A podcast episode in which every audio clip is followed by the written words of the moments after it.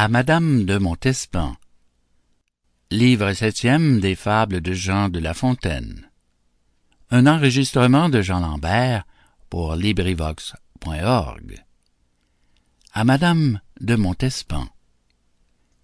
L'apologue est un don qui vient des immortels, ou, si c'est un présent des hommes, quiconque nous l'a fait mérite des autels.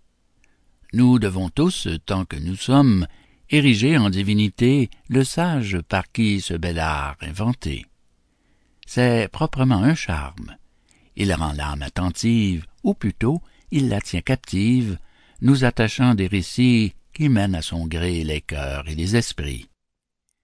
Ô vous qui l'imitez, Olympe, si ma muse a quelquefois pris place à la table des dieux, sur ces dons aujourd'hui daignez porter les yeux, favoriser les jeux où mon esprit s'amuse. Le temps qui détruit tout respectant votre appui me laissera franchir les ans dans cet ouvrage.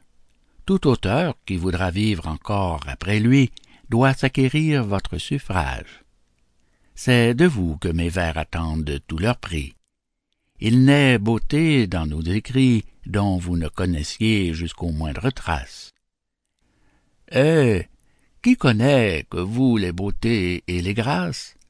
Paroles et regards, tout est charme dans vous. Ma muse, en un sujet si doux, voudrait s'étendre davantage, mais il faut réserver à d'autres cet emploi. Et d'un plus grand maître que moi, votre louange est le partage. Olympe, c'est assez qu'à mon dernier ouvrage, votre nom serve un jour de rempart et d'abri. Protégez désormais le livre favori, par qui j'ose espérer une seconde vie. Sous vos seuls auspices ces vers seront jugés, malgré l'envie, dignes des yeux de l'univers. Je ne mérite pas une faveur si grande. La fable en son nom la demande. Vous savez quel crédit ce mensonge a sur nous. S'il procure à mes vers le bonheur de vous plaire, je croirai lui devoir un temple pour salaire. Mais je ne veux bâtir des temples que pour vous. Fin de à Madame de Montespan. Livre septième des Fables de La Fontaine. Cet enregistrement appartient au domaine public.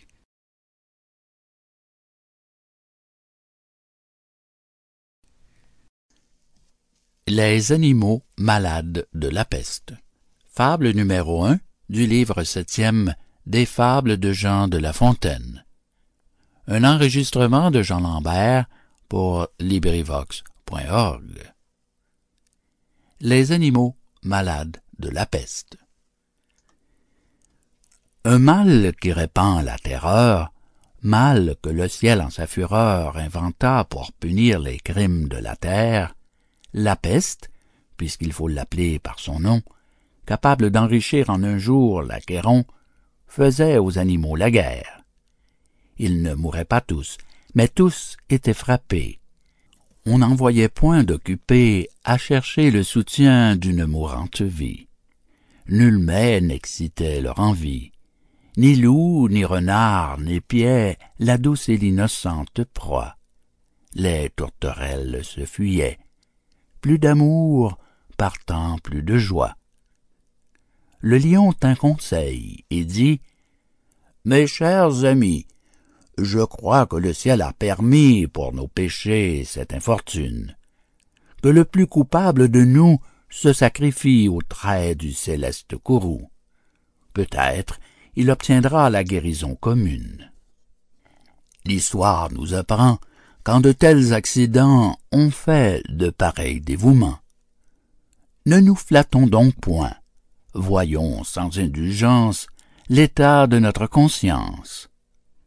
Pour moi, satisfaisant mes appétits gloutons, j'ai dévoré force moutons. Que m'avait-il fait? Nulle offense. Même il m'est arrivé quelquefois de manger le berger. Je me dévouerai donc, s'il le faut, mais je pense qu'il est bon que chacun s'accuse ainsi que moi, car on doit souhaiter, selon toute justice, que le plus coupable périsse. Sire, dit le renard, vous êtes trop bon roi. Vos scrupules font voir trop de délicatesse. Eh bien, manger mouton, canaille, cette espèce, est-ce un péché? Non, non, vous leur fîtes, Seigneur, en les croquant, beaucoup d'honneur. Et quant au berger, l'on peut dire qu'il était digne de tout mot, étant de ces gens-là qui, sur les animaux, se font un chimérique empire. Ainsi dit le renard, et flatteur d'applaudir. On n'osa trop approfondir du tigre, ni de l'ours, ni des autres puissances, les moins pardonnables offenses. Tous les gens querelleurs, jusqu'au simple matin, au dire de chacun, étaient de petits saints. L'âne vint à son tour et dit J'ai souvenance qu'en un pré de moine passant, la faim, l'occasion, l'herbe tendre, et je pense quelque diable aussi me poussant, je tondis ce pré la largeur de ma langue. Je n'en avais nul droit, puisqu'il faut parler net. À ces mots, on cria haro sur le baudet. Un loup, quelque peu clair, prouva par sa harangue qu'il fallait dévouer ce maudit animal, ce pelé, ce galeux, d'où venait tout leur mal. Sa pécadille fut jugée un cas pendable. Manger l'herbe d'autrui, quel crime abominable! Rien que la mort n'était capable d'expier son forfait. On le lui fit bien voir. Selon que vous serez puissant ou misérable, les jugements de cour vous rendront blanc ou noir. Fin de Les animaux malades de la peste. Fable numéro un du livre septième des Fables de La Fontaine. Cet enregistrement appartient au domaine public.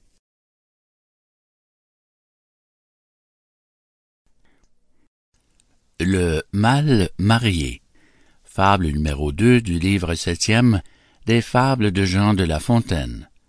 Un enregistrement de Jean Lambert pour LibriVox.org. Le mal marié.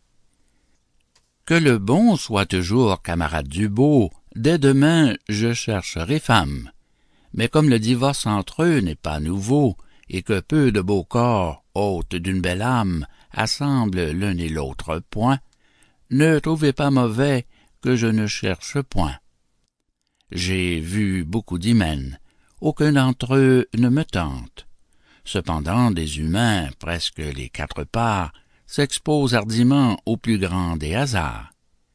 Les quatre parts aussi des humains se repentent j'en vais alléguer un qui, s'étant repenti, ne put trouver d'autre parti que de renvoyer son épouse querelleuse, avare et jalouse. Rien ne la contentait, rien n'était comme il faut. On se levait trop tard, on se couchait trop tôt, puis du blanc, puis du noir, puis encore autre chose. Les valets enrageaient, l'époux était à bout. Monsieur ne songe à rien. Monsieur dépense tout. Monsieur court. Monsieur se repose. Elle en dit tant que monsieur, à la fin, lassé d'entendre un tel lutin, vous la renvoie à la campagne, chez ses parents.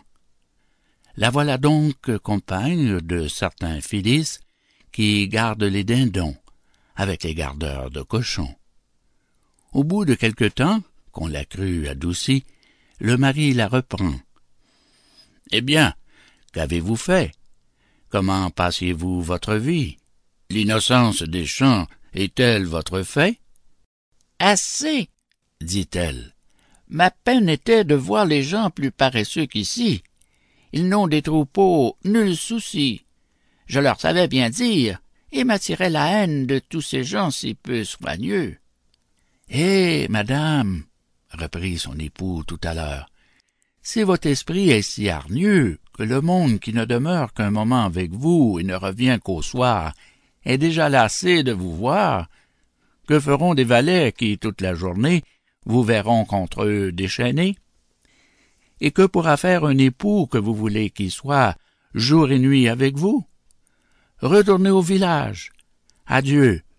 Si de ma vie je vous rappelle et qu'il m'en prenne envie, puis-je chez les morts avoir pour mes péchés deux femmes comme vous, sans cesse à mes côtés? Fin de Le mal marié. Fable numéro 2 du livre septième des Fables de La Fontaine. Cet enregistrement appartient au domaine public.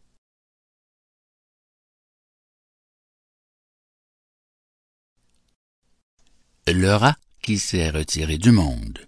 Fable numéro 3 du livre septième des Fables de Jean de La Fontaine. Un enregistrement de Jean Lambert pour LibriVox.org. Le rat qui s'est retiré du monde. Les Levantins, en leur légende, disent qu'un certain rat, là des soins d'ici-bas, dans un fromage de Hollande se retira loin du tracas. La solitude était profonde, s'étendant partout à la ronde. Notre ermite nouveau subsistait là-dedans. Il fit tant, de pied et dedans, qu'en peu de jours il eut, au fond de l'ermitage, le vivre et le couvert. Que faut-il davantage? Il devint gros et gras. Dieu prodigue ses biens à ceux qui font vœu d'être siens. Un jour, au dévot personnage, les députés du peuple rat s'en vinrent demander quelque aumône légère. Ils allaient, en terre étrangère, chercher quelque secours contre le peuple chat. Ratopolis était bloqué. On les avait contraints de partir sans argent, attendu l'état indigent de la République attaquée. Ils demandaient fort peu, certains que le secours serait prêt dans quatre ou cinq jours. Mes amis, dit le solitaire, les choses d'ici-bas ne me regardent plus. En quoi peut un pauvre reclus vous assister? Que peut-il faire que de prier le ciel qu'il vous aide en ceci? J'espère qu'il aura de vous quelques soucis. Ayant parlé de la sorte, le nouveau saint ferma sa porte. Qui désignai-je, à votre avis, par ce rat si peu secourable? Un moine? Non, mais un dervis. Je suppose qu'un moine est toujours charitable. Fin de Le rat qui s'est retiré du monde. Fable numéro 3 du livre septième des Fables de La Fontaine. Cet enregistrement appartient au domaine public.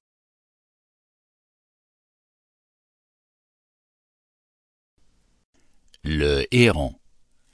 Fable numéro 4 du livre septième des Fables de Jean de La Fontaine. Un enregistrement de Jean Lambert pour LibriVox.org. Le Héron. Un jour, sur ses longs pieds, allait je ne sais où, le héron au long bec emmanché d'un long cou. Il côtoyait une rivière. L'onde était transparente, ainsi qu'au plus beau jour ma commère la carpe y faisait mille tours avec le brochet son compère. Le héron en eût fait aisément son profit. Tous approchaient du bord. L'oiseau n'avait qu'à prendre. Mais il crut mieux faire d'attendre qu'il eût un peu plus d'appétit. Il vivait de régime et mangeait à ses heures. Après quelques moments, l'appétit vint. L'oiseau, s'approchant du bord, vit sur l'eau deux tanches qui sortaient du fond de ses demeures. Le mets ne lui plut pas, il s'attendait à mieux, et montrait un goût dédaigneux comme le rat du race. Moi des tanches, dit-il, moi, héron, que je fasse une si pauvre chair, et pour qui me prend-on? La tanche rebutée, il trouva du goujon, du goujon, c'est bien là le dîner d'un héron. J'ouvrirai pour si peu le bec. Ô Dieu ne plaise. Il l'ouvrit pour bien moins. Tout alla de façon qu'il ne vit plus aucun poisson. La faim le prit. Il fut tout heureux et tout aise de rencontrer un limaçon.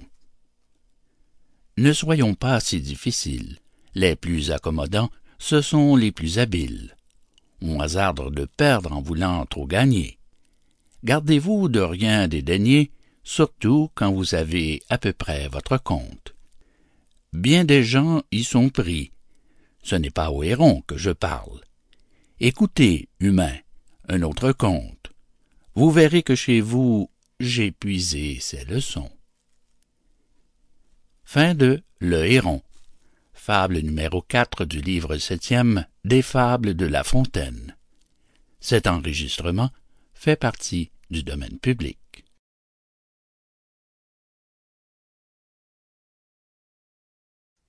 La fille.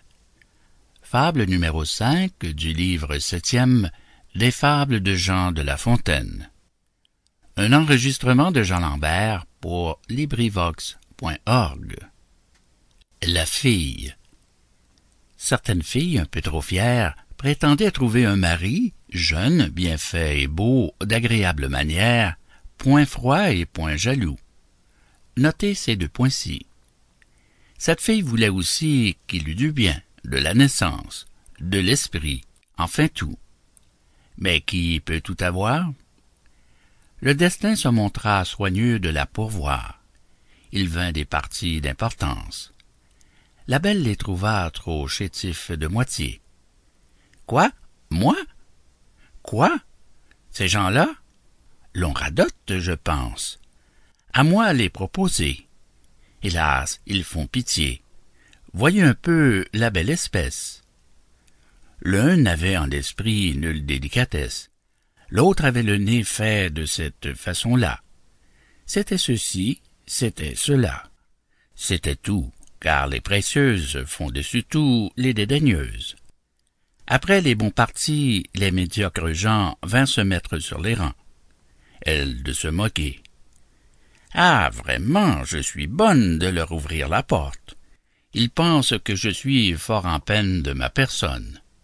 Grâce à Dieu, je passe des nuits sans chagrin, quoiqu'en solitude.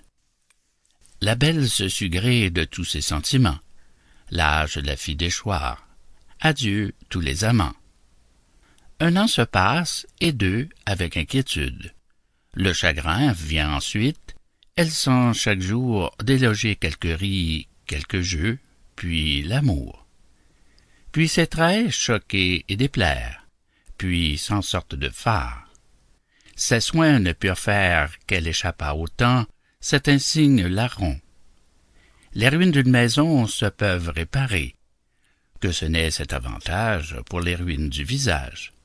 Sa préciosité change alors de langage. Son miroir lui disait Prenez vite un mari. Je ne sais quel désir le lui disait aussi. Le désir peut loger chez une précieuse. Celle-ci fit un choix qu'on n'aurait jamais cru, se trouvant à la fin tout aise et toute heureuse de rencontrer un malotru. Fin de la fille. Fable numéro 5 du livre septième des Fables de La Fontaine. Cet enregistrement fait partie du domaine public.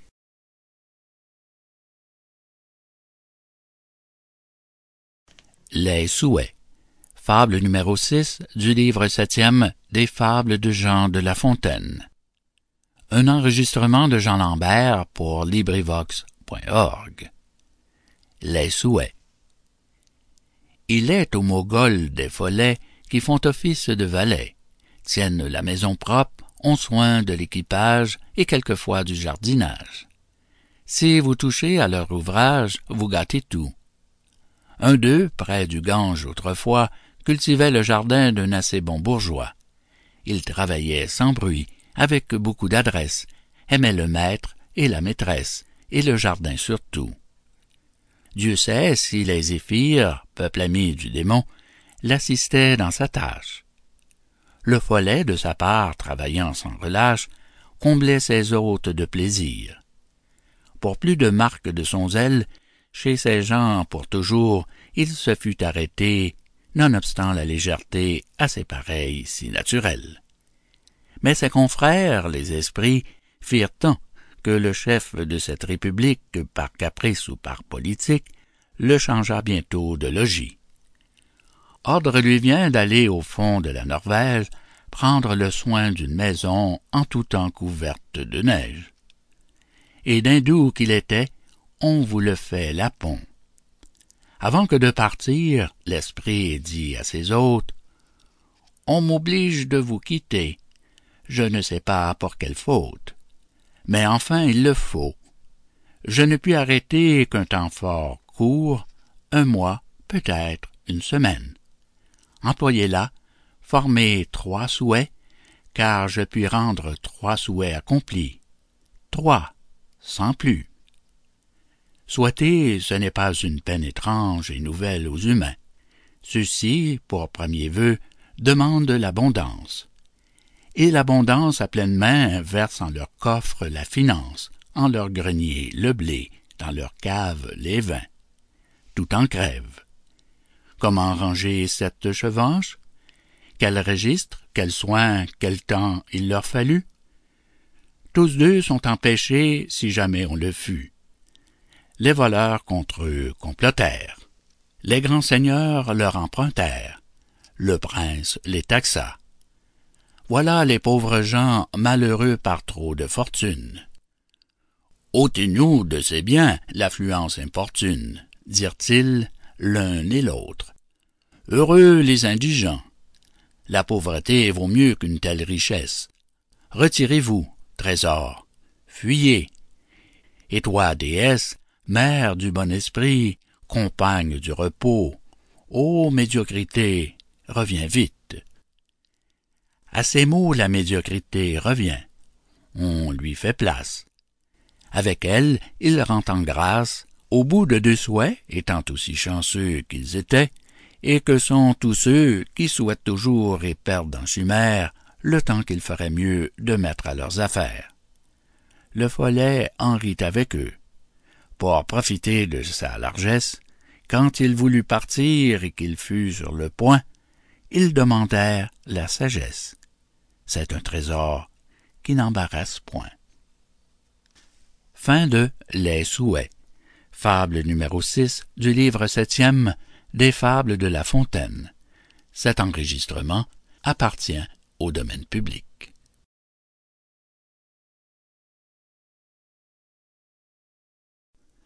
La cour du lion. Fable numéro 7 du livre septième des Fables de Jean de La Fontaine. De Jean Lambert pour LibriVox.org. La cour du lion. Sa Majesté Lionne un jour voulut connaître de quelle nation le ciel l'avait fait maître. Il manda donc par député ses vassaux de toute nature, envoyant de tous les côtés une circulaire écriture avec son sceau. L'écrit portait qu'un mois durant, le roi tiendrait cour plénière dont l'ouverture devait être un fort grand festin, suivi des tours de facotin. Par ce trait de magnificence, le prince à ses sujets étalait sa puissance. En son Louvre, il les invita. Quel Louvre! Un vrai charnier, dont l'odeur se porta d'abord au nez des gens. L'ours boucha sa narine. Il se fut bien passé de faire cette mine. Sa grimace déplut le monarque irrité l'envoya chez Pluton faire le dégoûter. Le singe approuva fort cette sévérité, et, flatteur excessif, il loua la colère et la griffe du prince, et l'antre et cette odeur. Il n'était ambre, il n'était fleur, qui ne fût à au prix. Sa sotte flatterie eut un mauvais succès, et fut encore punie. Ce monseigneur du lion-là fut parent de Caligula. Le renard étant proche, Or ça, lui dit le sire. Que sens-tu? Dis-le-moi. Parle sans déguiser. L'autre aussitôt de s'excuser, alléguant un grand rhume, il ne pouvait que dire sans odorat. Bref, il s'en tire. Ceci vous sert d'enseignement. Ne soyez à la cour, si vous voulez y plaire, ni fade adulateur, ni parleur trop sincère, et tâchez quelquefois de répondre en normand. Fin de La cour du lion. Fable numéro 7 du livre septième des Fables de La Fontaine. Cet enregistrement fait partie du domaine public.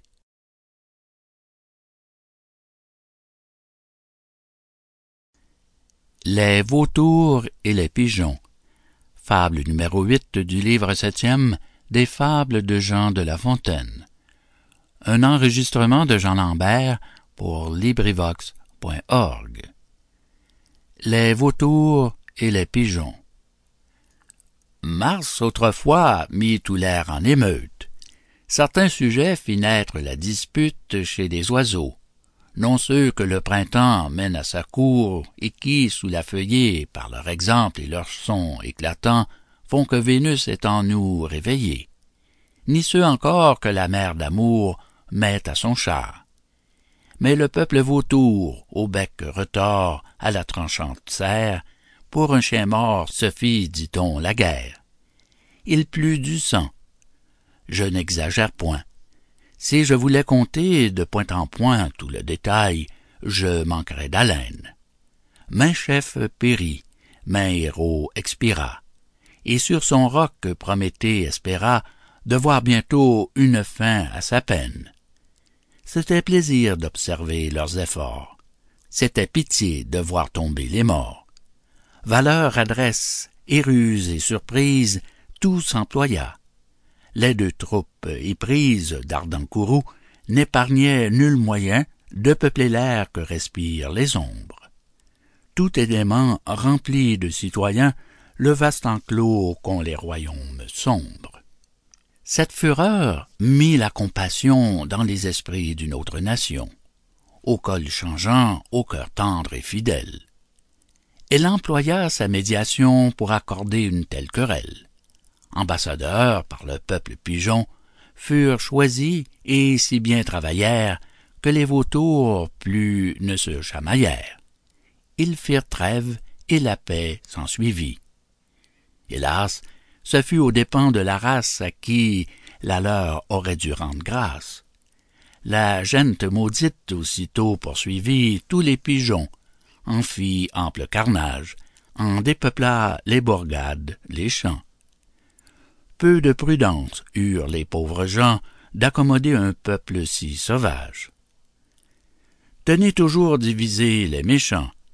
La sûreté du reste de la terre dépend de là. Semez entre eux la guerre, ou vous n'aurez avec eux nulle paix. Ceci soit dit en passant. Je me tais. Les vautours et les pigeons Fable numéro 8 du livre septième des Fables de La Fontaine. Cet enregistrement appartient au domaine public.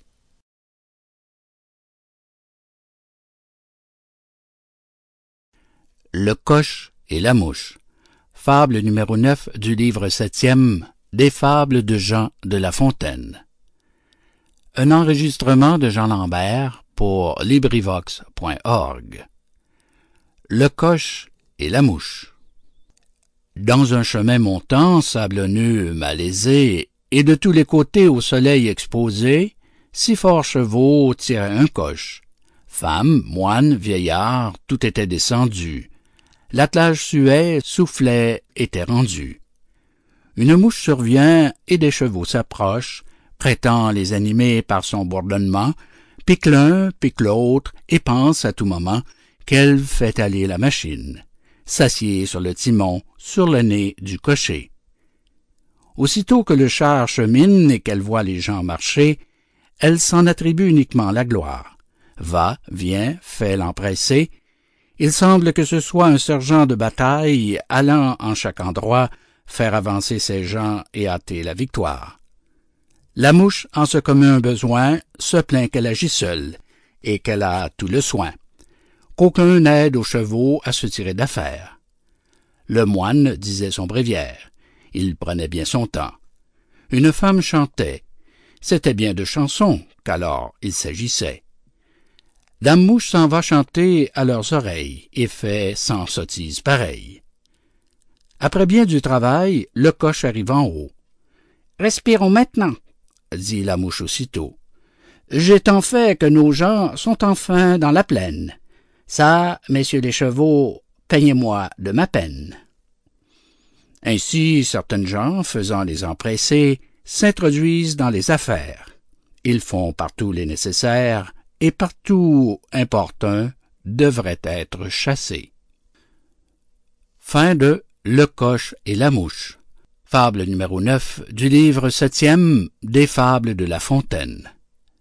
Cet enregistrement appartient au domaine public.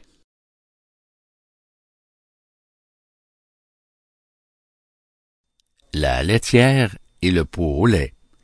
Fable numéro 10 du livre septième des Fables de Jean de La Fontaine. Un enregistrement de Jean Lambert pour LibriVox.org. La laitière et le pot au lait. Perrette, sur sa tête ayant un pot au lait, bien posé sur un coussinet, prétendait arriver sans encombre à la ville. Légère et court vêtue, elle allait à grands pas, ayant mis ce jour-là, pour être plus agile, cotillon simple et souliers plats. Notre laitière, ainsi troussée, comptait déjà dans sa pensée tout le prix de son lait, en employait l'argent, achetait un cent deux, faisait triple couvée, la chose allait à bien par son soin diligent. Il m'est, disait-elle, facile d'élever des poulets autour de ma maison. Le renard sera bien habile s'il ne m'en laisse assez pour avoir un cochon. Le porc, en s'engraisser, coûtera peu de son. Il était, quand je l'eus de grosseur raisonnable. J'aurai, le revendant, de l'argent bel et bon et qui m'empêchera de mettre en notre étable, vu le prix dont il est, une vache et son veau, que je verrai sauter au milieu du troupeau? Perrette là-dessus saute aussi, transportée. Le lait tombe, adieu veau, vache, cochon couvé. La dame de ses biens, quittant d'un œil mari sa fortune ainsi répandue, va s'excuser à son mari, en grand danger d'être battue. Le récit en farce en fut fait. On l'appela le pot au lait. Quel esprit ne bat la campagne? Qui ne fait château en Espagne? Picrocole, Pyrrhus, la laitière, enfin tous, autant les sages que les fous. Chacun songe en veillant. Il n'est rien de plus doux. Une flatteuse erreur emporte alors nos âmes. Tout le bien du monde est à nous tous les honneurs, toutes les femmes. Quand je suis seul, je fais au plus brave un défi. Je m'écarte, je vais détrôner le Sophie. On met les rois, mon peuple m'aime. Les diadèmes vont sur ma tête pleuvant.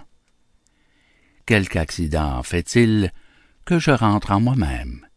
Je suis gros-jean comme devant.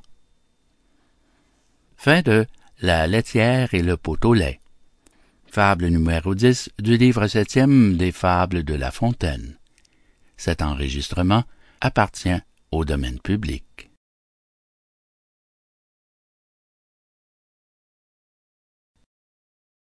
Le curé et le mort. Fable numéro 11 du livre septième des Fables de Jean de La Fontaine. Un enregistrement de Jean Lambert pour LibriVox.org. Le curé et le mort Un mort s'en allait tristement s'emparer de son dernier gîte. Un curé s'en allait gaiement enterrer ce mort au plus vite. Notre défunt était en carrosse porté, bien et dûment empaqueté, et vêtu d'une robe, hélas, qu'on nomme bière, robe d'hiver, robe d'été, que les morts ne dépouillent guère. Le pasteur était à côté, et récitait à l'ordinaire maintes dévotes oraisons, et des psaumes et des leçons, et des versets et des répons. Monsieur le mort, laissez-nous faire, on vous en donnera de toutes les façons. Il ne s'agit que du salaire. Messire Jean Chouard couvait des yeux son mort, comme si l'on eût dû lui ravir ce trésor, et de regard semblait lui dire Monsieur le mort, j'aurai de vous tant en argent et tant en cire et tant en autres menus coups. Il fondait là-dessus l'achat d'une feuillette du meilleur vin des environs. Certaines nièces, assez propettes, et sa chambrière Paquette devaient avoir des cotillons. Sur cette agréable pensée, un heure survient. Adieu le char. Voilà messire Jean Chouard qui du choc de son mort a la tête cassée. Le paroissien en plomb entraîne son pasteur. Notre curé suit son seigneur. Tous deux s'en vont de compagnie. Proprement, toute notre vie est le curé Chouard qui sur son mort comptait, et la fable du pot au lait. Le curé et le mort. Fable numéro 11 du livre septième des Fables de La Fontaine.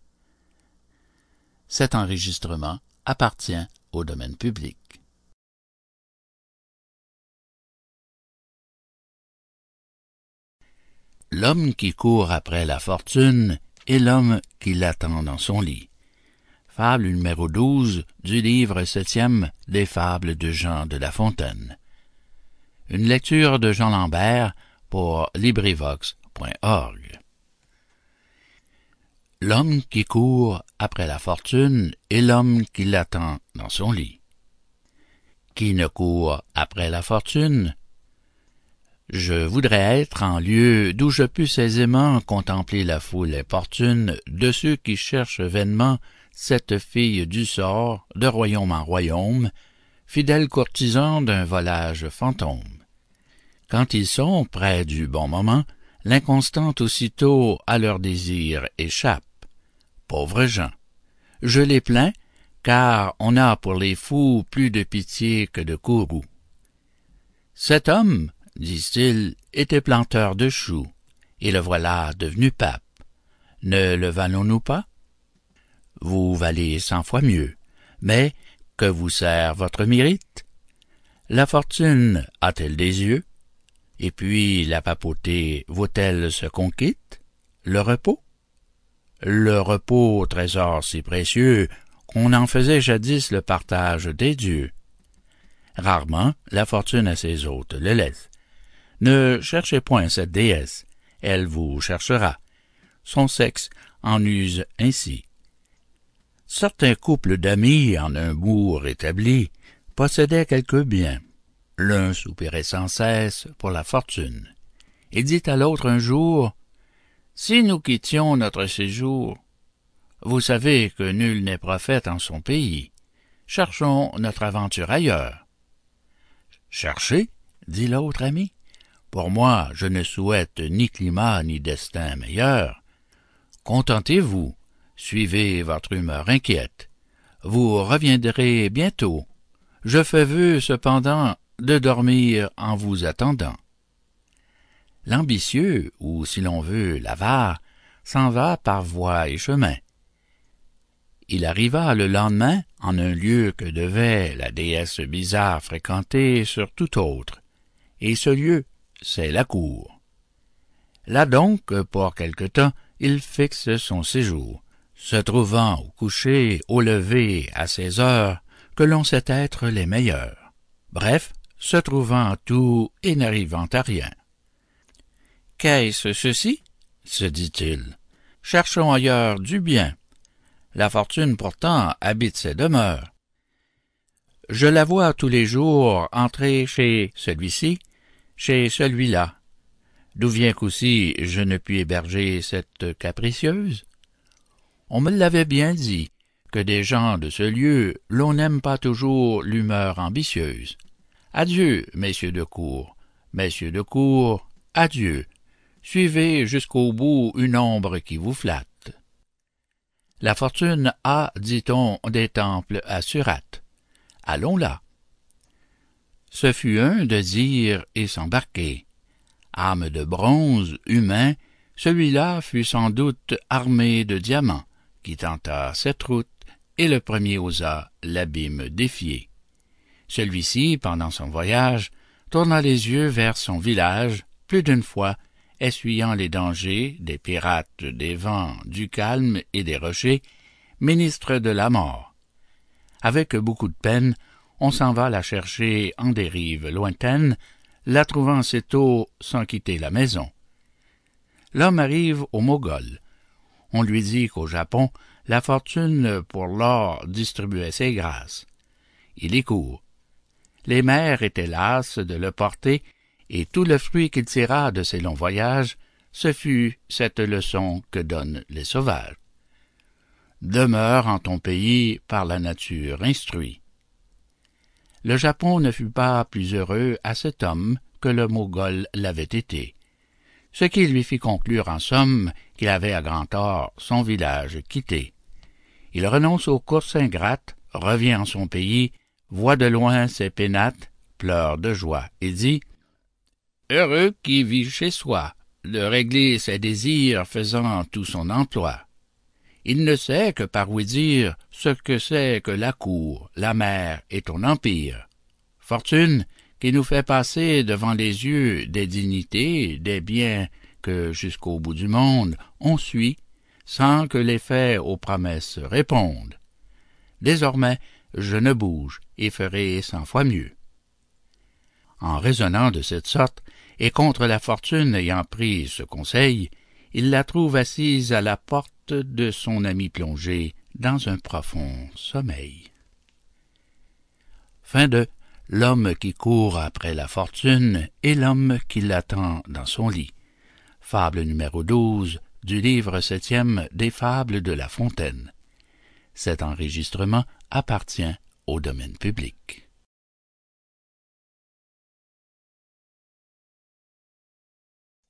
Les deux coqs. Fable numéro 13 du livre septième des Fables de Jean de La Fontaine. Un enregistrement de Jean Lambert pour LibriVox.org. Les deux coqs. Deux coqs vivaient en paix. Une poule survint, et voilà la guerre allumée. Amour, tu perdis trois, et c'est de toi que vint cette querelle envenimée, où du sang des dieux même on vit le Longtemps entre nos coqs le combat se maintint. Le bruit s'en répandit par tout le voisinage. La gêne qui porte crête au spectacle accourut. Plus d'une hélène au beau plumage fut le prix du vainqueur. Le vaincu disparut. Il alla se cacher au fond de sa retraite, pleura sa gloire et ses amours, ces amours que Rival, tout fier de sa défaite, possédait à ses yeux. Il voyait tous les jours cet objet rallumer sa haine et son courage. Il aiguisait son bec, battait l'air et ses flancs, et, s'exerçant contre les vents, s'armait d'une jalouse rage. Il n'en eut pas besoin. Son vainqueur sur les toits s'alla percher et chanter sa victoire un vautour entendit sa voix. Adieu les amours et la gloire, tout cet orgueil périt sous l'ongle du vautour. Enfin, par un fatal retour, son rival autour de la poule s'en revint faire le coquet. Je laisse à penser qu'elle le caquait, car il eut des femmes en foule. La fortune se plaît à faire de ses coups, tout vainqueur insolent à sa perte travaille. Défions-nous du sort et prenons garde à nous, après le gain d'une bataille. Fin de Les deux coqs. Fable numéro 13 du livre septième des Fables de La Fontaine. Cet enregistrement appartient au domaine public.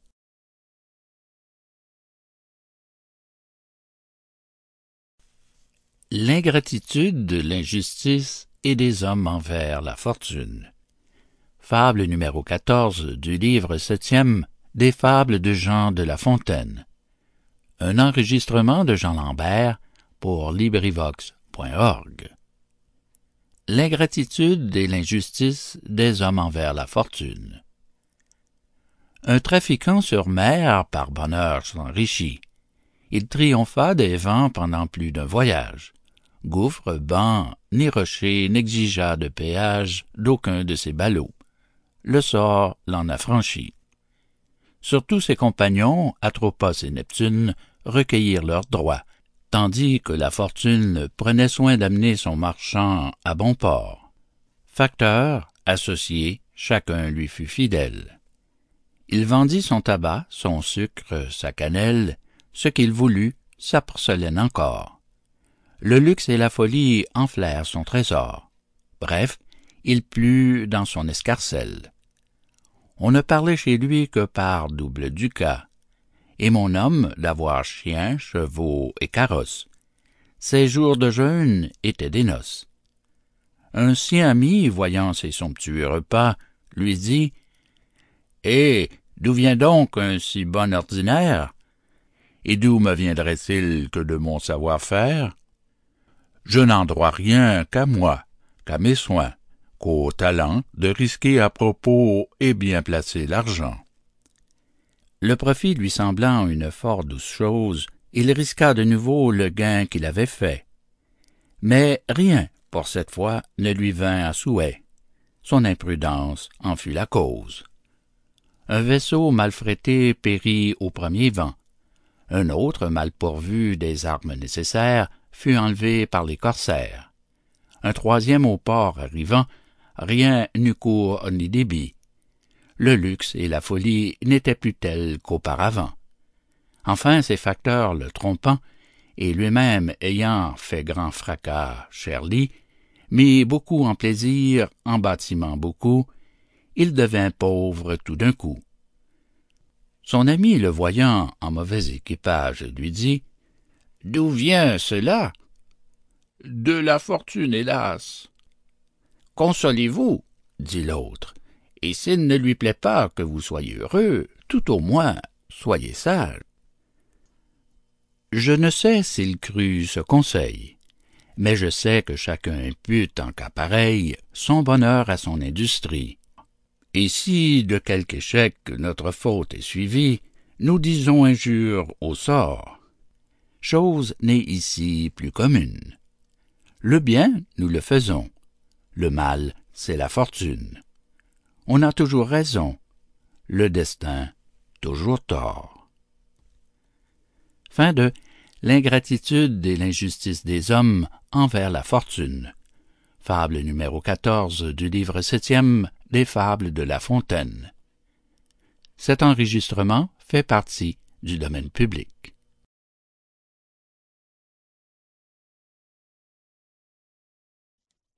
Les devineresses. Fable numéro 15 du livre septième des Fables de Jean de La Fontaine. Un enregistrement de Jean Lambert pour LibriVox.org. Les devineresses. C'est souvent du hasard que naît l'opinion, et c'est l'opinion qui fait toujours la vogue. Je pourrais fonder ce prologue sur Jean de tous états. Tout est prévention, cabale, entêtement, point ou peu de justice. C'est un torrent. Qu'y faire? Il faut qu'il ait son cours. Cela fut et sera toujours. Une femme à Paris faisait la pythonisse. On l'allait consulter sur chaque événement. Perdait-on un chiffon? Avait-on un amant? Un mari vivant trop au gré de son épouse? Une mère fâcheuse? Une femme jalouse? Chez la devineresse, on courait pour se faire annoncer ce que l'on désirait. Son fait consistait en adresse, quelques termes de l'art, beaucoup de hardiesse, du hasard quelquefois, tout cela concourait, tout cela, bien souvent, faisait crier miracle. Enfin, quoiqu'ignorante à vingt et trois carats, elle passait pour un oracle. L'oracle était logé dedans un galetas, Là, cette femme emplit sa bourse et, sans avoir d'autres ressources, gagne de quoi donner un rang à son mari. Elle achète un office, une maison aussi. Voilà le galetas rempli d'une nouvelle hôtesse à qui toute la ville, femmes, filles, valets, gros messieurs, tout enfin, allait comme autrefois demander son destin. Le galetas devint l'antre de la Sibylle l'autre femelle avait achalandé ce lieu. Cette femme eut beau faire, eut beau dire, Moi devine, on se moque. Et, messieurs, sais-je lire? Je n'ai jamais appris que ma croix de par Dieu. Point de raison. Il fallut deviner et prédire, mettre à part force bon du cas, et gagner, malgré soi, plus que deux avocats. Le meuble et l'équipage aidaient fort à la chose. Quatre sièges boiteux, un manche de balai, tout sentait son sabbat et sa métamorphose. Quand cette femme m'aurait dit vrai, dans une chambre tapissée, on s'en serait moqué. La vogue était passée. Au Galetas, il avait le crédit. L'autre femme se morfondit. L'enseigne fait la chalandise. J'ai vu dans le palais une robe mal mise gagner gros. Les gens l'avaient prise pour maître tel qui traînait après soi force écoutant. Demandez-moi pourquoi. Fin Les Devineresses, fable numéro 15 du livre septième des Fables de La Fontaine.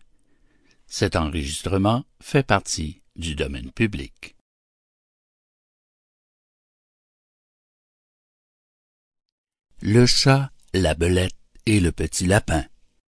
Fable numéro 16 du livre septième des Fables de Jean de La Fontaine. Un enregistrement de Jean Lambert pour LibriVox.org. Le chat, la belette et le petit lapin. Du palais d'un jeune lapin, Dame Belette un beau matin s'empara. C'est une rusée. Le maître étant absent, ce lui fut chose aisée. Elle porta chez lui ses pénates un jour qu'il était allé faire à l'aurore sa cour parmi le thym et la rosée. Après qu'il eut brouté, trotté, fait tous ses tours, Jeannot Lapin retourne au souterrain séjour. La belette avait mis le nez à la fenêtre.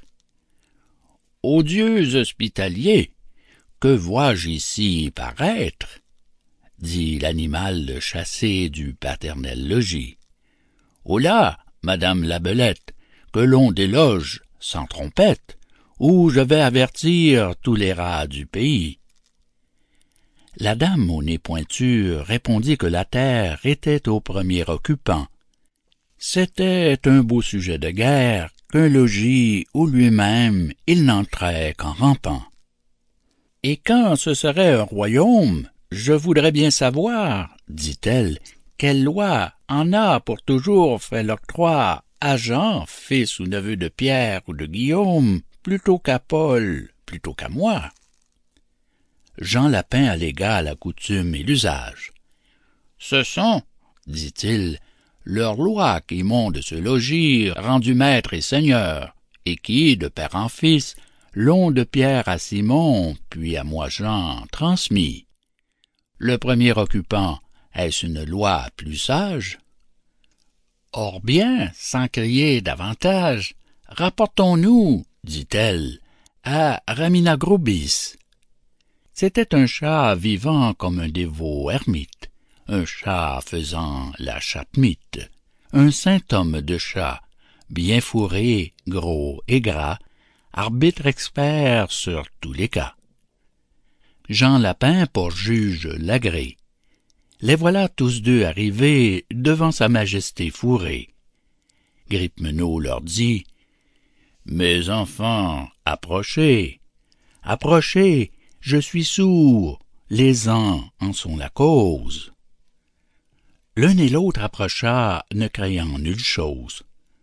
Aussitôt qu'à portée il vit les contestants, Gripmenot, le bon apôtre, jeta des deux côtés la griffe en même temps, mit les plaideurs d'accord en croquant l'un et l'autre. Ceci ressemble fort au débat qu'ont parfois les petits souverains se rapportant au roi. Le chat, la belette et le petit lapin, fable numéro 16 du livre septième des fables de Jean de La Fontaine. Cet enregistrement fait partie du domaine public.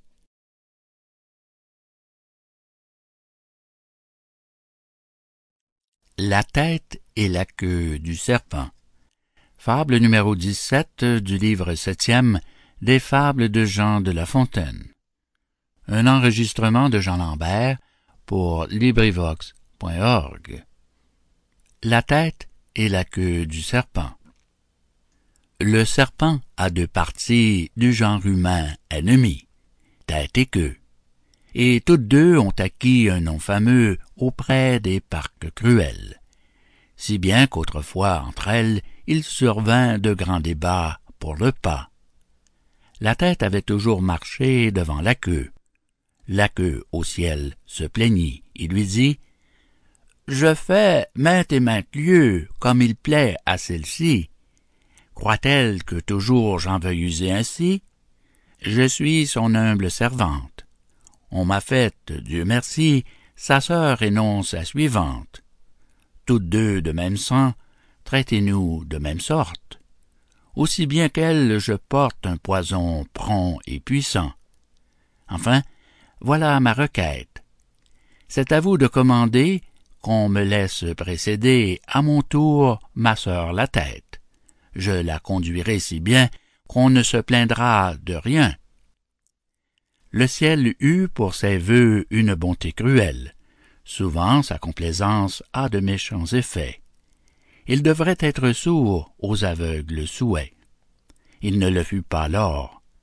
Et la guide nouvelle, qui ne voyait au grand jour pas plus clair que dans un four, donnait tantôt contre un marbre, contre un passant, contre un arbre.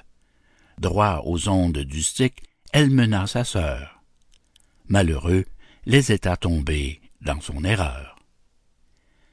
Fin de La tête et la queue du serpent Fable 17 du livre septième des Fables de La Fontaine. Cet enregistrement appartient au domaine public.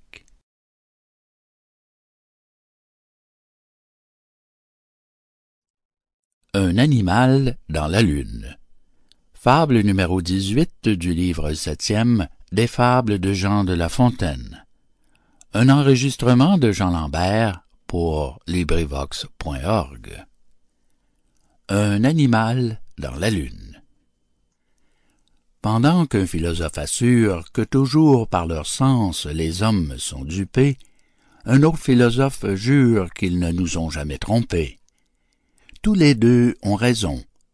Et la philosophie dit vrai quand elle dit que les sens tromperont, tant que sur leur rapport les hommes jugeront. Mais aussi, si l'on rectifie l'image de l'objet sur son éloignement, sur le milieu qui l'environne, sur l'organe et sur l'instrument, les sens ne tromperont personne. La nature ordonna ces choses sagement. J'en dirai quelques jours les raisons amplement. J'aperçois le soleil.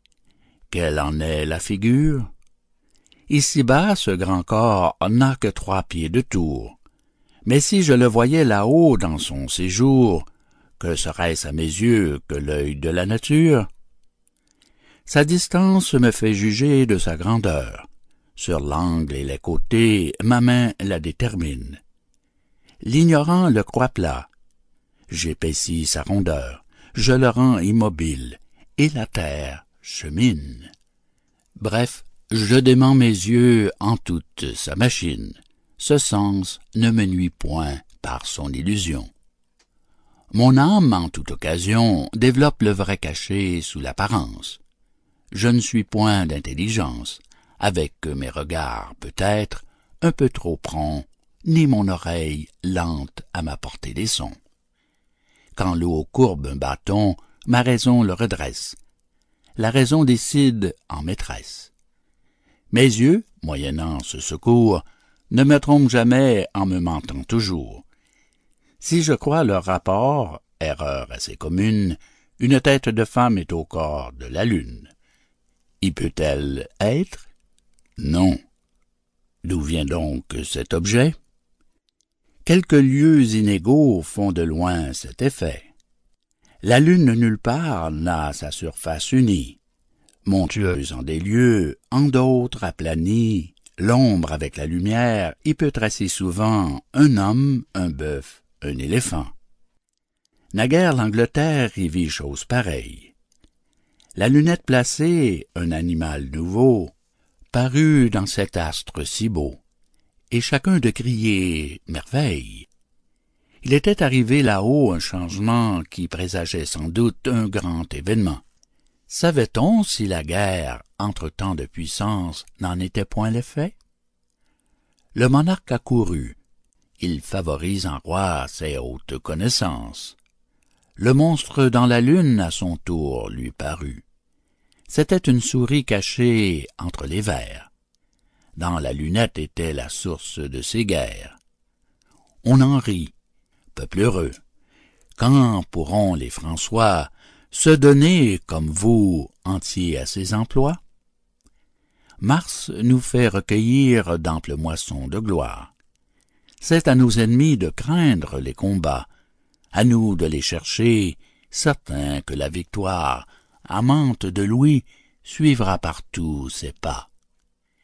Ces lauriers nous rendront célèbres dans l'histoire. Même les filles de mémoire ne nous ont point quittés, nous goûtons des plaisirs. La paix fait nos souhaits, et non point nos soupirs. Charles en sait jouir. Il saurait, dans la guerre, signaler sa valeur et mener l'Angleterre à ces jeux qu'en repos elle voit aujourd'hui. Cependant, s'il pouvait apaiser la querelle, que d'encens! Est-il rien de plus digne de lui? La carrière d'Auguste a-t-elle été moins belle que les fameux exploits du premier des Césars? Ô peuple trop heureux, quand la paix viendra-t-elle nous rendre comme vous, tout entier aux beaux-arts? Fin de Un animal dans la lune. Fable numéro 18 du livre septième des Fables de La Fontaine. Fin de Fable de La Fontaine, livre septième.